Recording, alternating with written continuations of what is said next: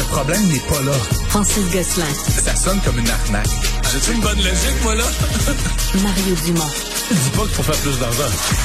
La rencontre. Gosselin. Dumont. Bonjour Francis. Salut Mario. Alors, fin de la saga de OpenAI, donc la compagnie qui est derrière ChatGPT, dont euh, le PDG avait été mis dehors par le conseil d'administration. Vendredi, fin de journée.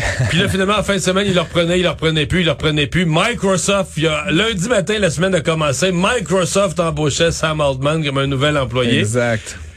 Et, et, et entre-temps, plein, plein d'autres euh, affaires. Là, Mario, il y a, 400 euh, euh, employés clés là, qui menaçaient de démissionner. le, Parce qu'ils étaient attachés à lui. Ben, puis à la vision qu'il incarnait. Puis tu sais, tu mets le PDG dehors. Le PDG qui est d'ailleurs, tu sais, Sam Altman, c'est pas juste n'importe quel PDG. Là, pour beaucoup de gens, d'ailleurs, des auditeurs, c'est un peu le, visage là, tu sais, de, de cette révolution de ChatGPT, de, de l'IA. il y a Salesforce, là, qui est une autre entreprise qui fait un logiciel de gestion de clientèle, mais sais, une grosse entreprise euh, ils, ont, fait des annonces, c'était un peu baveuse, mais euh, qui offraient des de matcher le salaire, les stock options de tout, de n'importe quel employé d'OpenAI qui voulait venir travailler chez eux euh, demain matin. Là, c'était comme venez chez nous, là, on, on va tout matcher vos uh-huh. conditions d'emploi. Parce que c'est des tops, là. Ben c'est top C'est la meilleure place au monde probablement pour travailler en, IA. Puis donc le, chef de ça, Sam Altman, qui a été mis dehors de manière un peu cavalière. ça, ça me fait j'ai plusieurs. mais là, il retourne. Là, il retourne. Donc c'est ce qu'on apprend aujourd'hui. Euh, et ce qui est un peu particulier, c'est que ce que je crois comprendre, bon, déjà, le président du conseil d'administration a démissionné parce que manifestement, il n'était pas en faveur de cette euh, décision-là qui a été prise. Donc, je pense que déjà, le conseil d'administration était euh, splitté, divisé, divisé sur cette question-là. Donc, le président euh, avait quitté ses fonctions. Il avait d'ailleurs lui aussi annoncé qu'il allait probablement rejoindre les, les rangs de Microsoft. Là, donc, c'était vraiment deux, deux acteurs clés. Un des acteurs ou un des, des membres importants de, de organisation qui est le, le euh, chief scientist, donc le scientifique en chef de OpenAI, qui aurait été à la base un peu en partie responsable euh, de cette démotion-là, de cette de, de, ce licenciement-là, euh, a fait un tweet en fait ou un X pour s'excuser en fait de, de, tout ça, puis un peu pour dire qu'il avoir su, il n'aurait pas soutenu ça. Et ce qui est très bizarre, c'est que manifestement Sam Altman l'a comme pardonné en fait. Donc ça semble être vraiment une chicane comme deux gars, tu sais, à quelque part, qui a fallu. un des deux a réussi à convaincre le conseil d'administration de mettre son ami dehors, ami slash cofondateur de longue date de l'entreprise. Mais là, finalement, ils se sont comme rabibochés pendant le week-end et donc là, l'autre, il pile par-dessus son orgueil. Parce que si les 400, tu dis il y a 400 qui menaçaient de mhm. quitter. Ouais. Si ces 400-là quittent, est-ce qu'ils sont le brain, le... le, le, ben c'est, oui, oui, évidemment. Il n'y a, plus d'OpenAI. Non, il n'y a plus d'OpenAI. Je, je pense que la compagnie aurait fait faillite euh, assez rapidement. Puis il faut savoir qu'OpenAI, c'est structuré bizarrement. C'est une OBNL qui possède une incorporation, mais le, le, le conseil d'administration, c'est le conseil d'une entreprise, d'une organisation à but non lucratif. Donc, c'est un arrangement assez particulier aussi.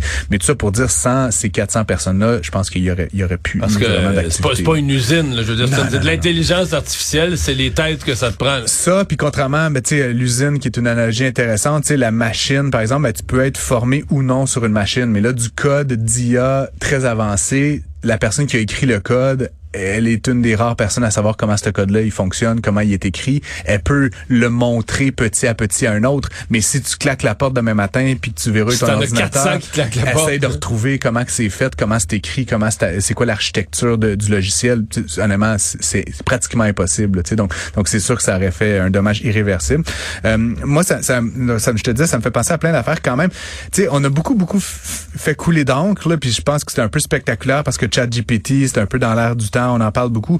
Mais tu sais, en même temps, Mario, les startups de la Californie, puis des startups de n'importe où, là, ils vivent tous et toutes des crises comme celle-là à un moment donné de leur existence. Tu peux très bien t'imaginer, là, au début, là, c'était deux gars, trois gars, quatre filles, tu sais, qui se partaient une petite startup, il y avait trois pièces dans leur compte en banque, une vieille chaise Ikea, puis un laptop. Puis là, soudainement, ben, tu sais, t'es rendu 1000 euh, employés, t'as Microsoft qui te donne 10 milliards de dollars. Tu sais, c'est comme, ça dépasse l'entendement, puis souvent, ça ça provoque des crises de leadership, ça provoque des crises de gouvernance. Pourquoi? Parce, que, des croissances ultra rapides. Puis ton conseil d'administration, ils ont tous 32 ans, puis tu sais, euh, ils, ils, ont pas de REER, là, tu comprends? Je veux dire, c'est comme complètement...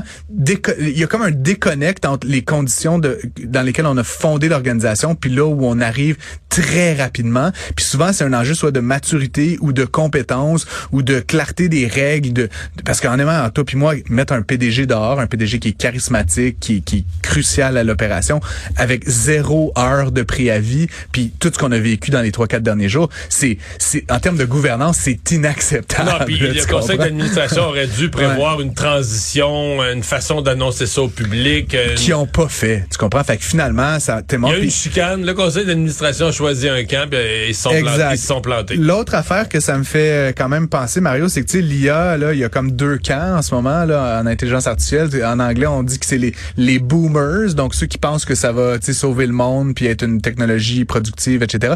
Puis t'as les doomers, c'est-à-dire ceux qui pensent que ça va être la, fin de l'humanité, puis la fin du journalisme, puis la fin du design graphique, puis tout ça.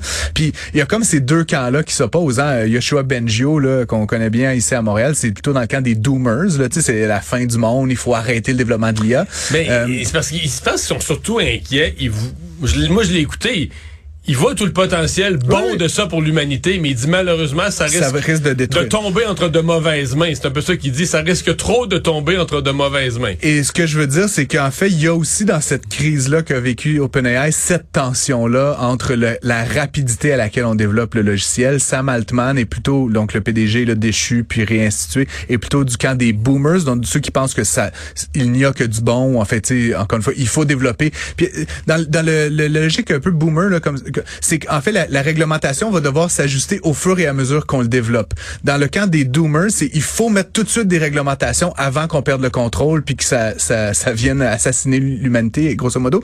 Et mais mais dans le cas de ce que tu appelles les doomers, je vais te dire, moi, ce qui me frappe, c'est qu'ils vont dire, ben là, justement, faudrait mettre des règles puis une, éthique. Puis pendant ce temps-là, pendant mettons six mois, un an, faudrait tout arrêter, le développement. T'as-tu déjà vu ça? Euh, est-ce que ben comment comment mettons tu vas dire aux gens d'OpenAI là là pendant six mois, faut venir au bureau, on vous donne du gâteau carotte, du jus, notre du jus, on amène, des, on amène des, des, jeux de Monopoly. Vous asseyez sur vos mains, mais vous programmez pas, vous faites plus avancer la science, vous, vous réfléchissez pas à ça. Exactement. Ben, non, mais c'est impossible. C'est l'absurdité un peu de cette, cette thèse-là, mais en même temps, si on si on va pas jusqu'à cet extrême-là, cette idée qu'il faut ralentir, qu'il faut mettre des balises. Et donc, pour moi, Mario, tout ça, ultimement, la question que je pose, euh, puis qui, qui va pas élucider ensemble maintenant, mais si OpenAI a un enjeu de gouvernance, c'est une entreprise. Imagine la notion de gouvernance à l'échelle de l'industrie.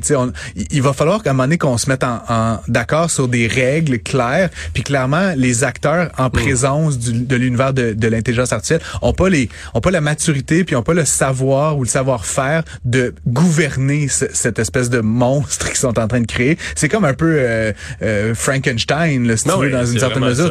Puis euh, sans avoir la maturité ni scientifique ni humaine dans une certaine manière, le doigté nécessaire pour vraiment mettre en place une structure de gouvernance adéquate. Donc, encore une fois, ça, ça fait des dérapages qui sont complètement inutiles, là, honnêtement, ce qu'on a vécu depuis trois quatre jours là, dans la, sur la place publique. Ça, ça a amené quoi à qui? Là? C'est une gang de gamins qui se chicanent puis que ça fait la page titre du, jour, du New York Times. C'est entre toi puis moi, c'est un peu disproportionné. Là, fait mm. que ça, ça, ça, ça m'inquiète dans une certaine mesure de voir qu'il y a aussi peu de maturité en termes de gouvernance par rapport à cette activité. Dans quelque chose d'aussi sensible. Exact. Euh, un des chouchous de la pandémie euh, sur le marché boursier québécois, c'était marché Good Food avec ses mets livrés à la maison, ses, ses boîtes livrées à la maison. Euh, après ça, tu nous avais dit dans tes nouvelles, ça allait vraiment très mal, perte de clientèle, perte de croissance. Des nouvelles? Ça semble se stabiliser. Donc ça, c'est la bonne nouvelle, euh, Mario. Euh, donc, euh, grosso modo, l'entreprise de Good Food, qui est vraiment le leader de marché. Hein. C'est toute une industrie. Tu as des Cookit, tu as des Hello Fresh, tu as d'autres plus petites organisations dans cet univers-là. Mais Good Food, c'est vraiment le leader de marché. C'est la seule de ces acteurs-là qui est cotée en bourse au Canada. Hello Fresh, c'est une entreprise allemande, d'ailleurs, qui est cotée en bourse là-bas, mais je suis moins l'actualité allemande ces temps-ci. Bref, Good Food a annoncé aujourd'hui, ils continuent de perdre leurs clients, mais ils ils en perdent moins. Donc, grosso modo, ils ont perdu environ 3000 clients dans le dernier euh, trimestre sur 100, 515 000. donc, c'est une plus petite baisse. Euh, au trimestre, de, comment dire, le trimestre d'avant, en référence annuelle, ils avaient perdu comme 30 000 clients. Là, donc, on, on, comment dire, la, la perte est moins grande. il y a une stabilisation. On voit qu'il y a une stabilisation. L'autre bonne nouvelle dans tout ça, Mario, c'est quand... est-ce qu'ils font de l'argent ou ils en perdent là, sur une base d'un trimestre? Là? Ils, ils, ils, ont, ils contrôlent leurs coûts. Donc, actuellement, le focus de l'organisation, c'est vraiment de diminuer le coût par boîte ou par aliment pour s'assurer justement d'augmenter la profitabilité. Parce que leur stratégie, forcément, là, puis je suis pas dans le cœur de la bête, c'est de, de contrôler l'hémorragie puis de gérer la décroissance. Mais en toi puis moi, Mario, si tu fais 115 000 boîtes par semaine, il n'y a pas de raison que tu sois pas capable de dégager un bénéfice. C'est juste que si tu étais seté up pour en faire 200 000 puis que tu en fais juste 100 000, ben éventuellement ta structure de coût, euh, tu sais, toute ta direction, tes, tes machines, tes loyers, tout est trop gros. Donc essentiellement, c'est un peu euh, l'objectif d'une entreprise comme Goodfood. Puis comme je te dis, toutes les entreprises euh, du, secteur là euh, sont en train de, de, de, chercher justement des efficacités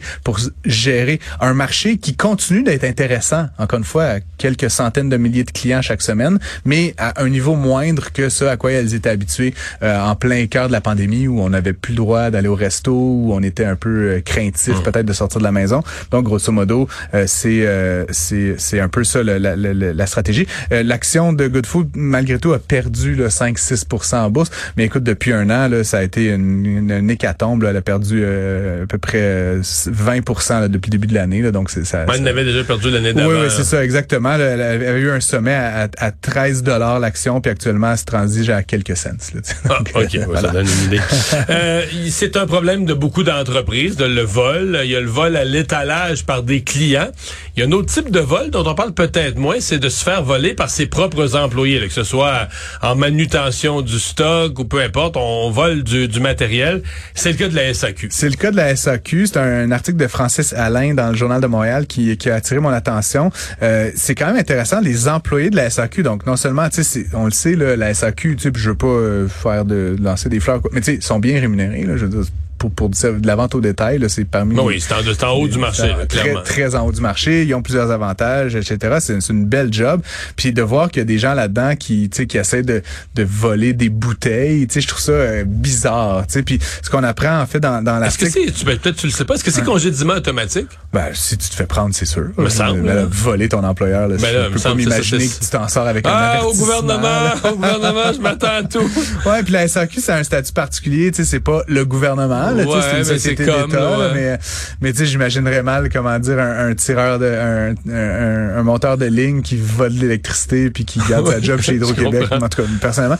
Euh, ce qui est aussi un peu particulier, ben, c'est qu'on a eu le, le, comment dire, le, le chiffre, le, score, mais en tout cas, le nombre de bouteilles volées par année, là, la SAQ, euh, suite à une demande euh, d'accès à l'information, a envoyé le, nombre de bouteilles puis la valeur des bouteilles volées depuis 10 ans. Écoute, Mario, il y a eu une année, là, je, je me rappelais plus de cette nouvelle-là, mais euh, en lisant l'article de Francis, ça m'est revenu. Il y a une année où il y avait eu un groupe d'employés qui avait volé 1000 bouteilles. Euh, et c'était quand même une grosse affaire parce que c'était des bouteilles genre à, 100 dollars. Fait que c'était comme, ils avaient vol, dévalisé un petit peu, si tu veux, la SAQ. Euh, ils avaient été pris finalement. Mais là, ce qu'on apprend, c'est que l'année dernière, puis tu sais, ça, j'ai la misère à croire ces chiffres-là. J'inviterais la SAQ peut-être à, fouiller un petit peu plus profond, mais on nous fait croire qu'à l'échelle de toute la SAQ, il y a eu quatre bouteilles sont fait voler je suis de la misère à, croire ça. c'est une bonne performance. Je me demande si c'est quatre personnes différentes ou c'est la même qui a volé quatre bouteilles. Mais ce qui me choque dans tout ça, Mario, c'est que, tu sais, encore une fois, tu es un employé de la SAQ. Là. Je sais pas combien ça gagne, mais au moins 20 pièces de l'heure, peut-être 30. bref, c'est des très bons salaires. Si je me trompe pas, il commence à 22, 21, 22. Quatre bouteilles, valeur des bouteilles volées, 117 dollars. Donc, t'es là, là, t'as ta job à la SAQ, là, le cul un peu de bordé de nouilles, puis genre, tu vas voler des bouteilles à 25 pièces. C'est comme, mais là, tant qu'à voler, genre, me semble, vol de quoi qui vaut la peine, Je trouve ça un petit peu, tu absurde dans une certaine mesure. Ça serait intéressant de fouiller un petit peu dans ces chiffres-là puis de poser quelques questions à la SAQ pour savoir, tu sais, quatre bouteilles, c'est Mais, mais bonhomme malin, c'est quoi? Parce que tu disais la dernière année, presque rien, mais c'est bonhomme malin, c'est... Ça varie énormément entre, c'est ça, là, des années 4, 5, 6 bouteilles à 50, 30, 30, 50. Puis là, il y a cette année-là, 2021, 2022, il y a eu comme un vol de 1000 bouteilles. Puis étrangement, c'est 1000, 000, tu sais, il y a eu aucun autre vol cette année-là. Pas comme je là. Ça semble être des chiffres qui, qui, sont un petit peu trop beaux pour être vrais, là, mais encore une fois, je veux pas faire euh, mon prophète de malheur, mais je pense que la SAQ pourrait peut-être embaucher un indépendant pour euh, faire évaluer le, nombre de vols dans ces succursales. Merci Francis. J'en prie. À demain.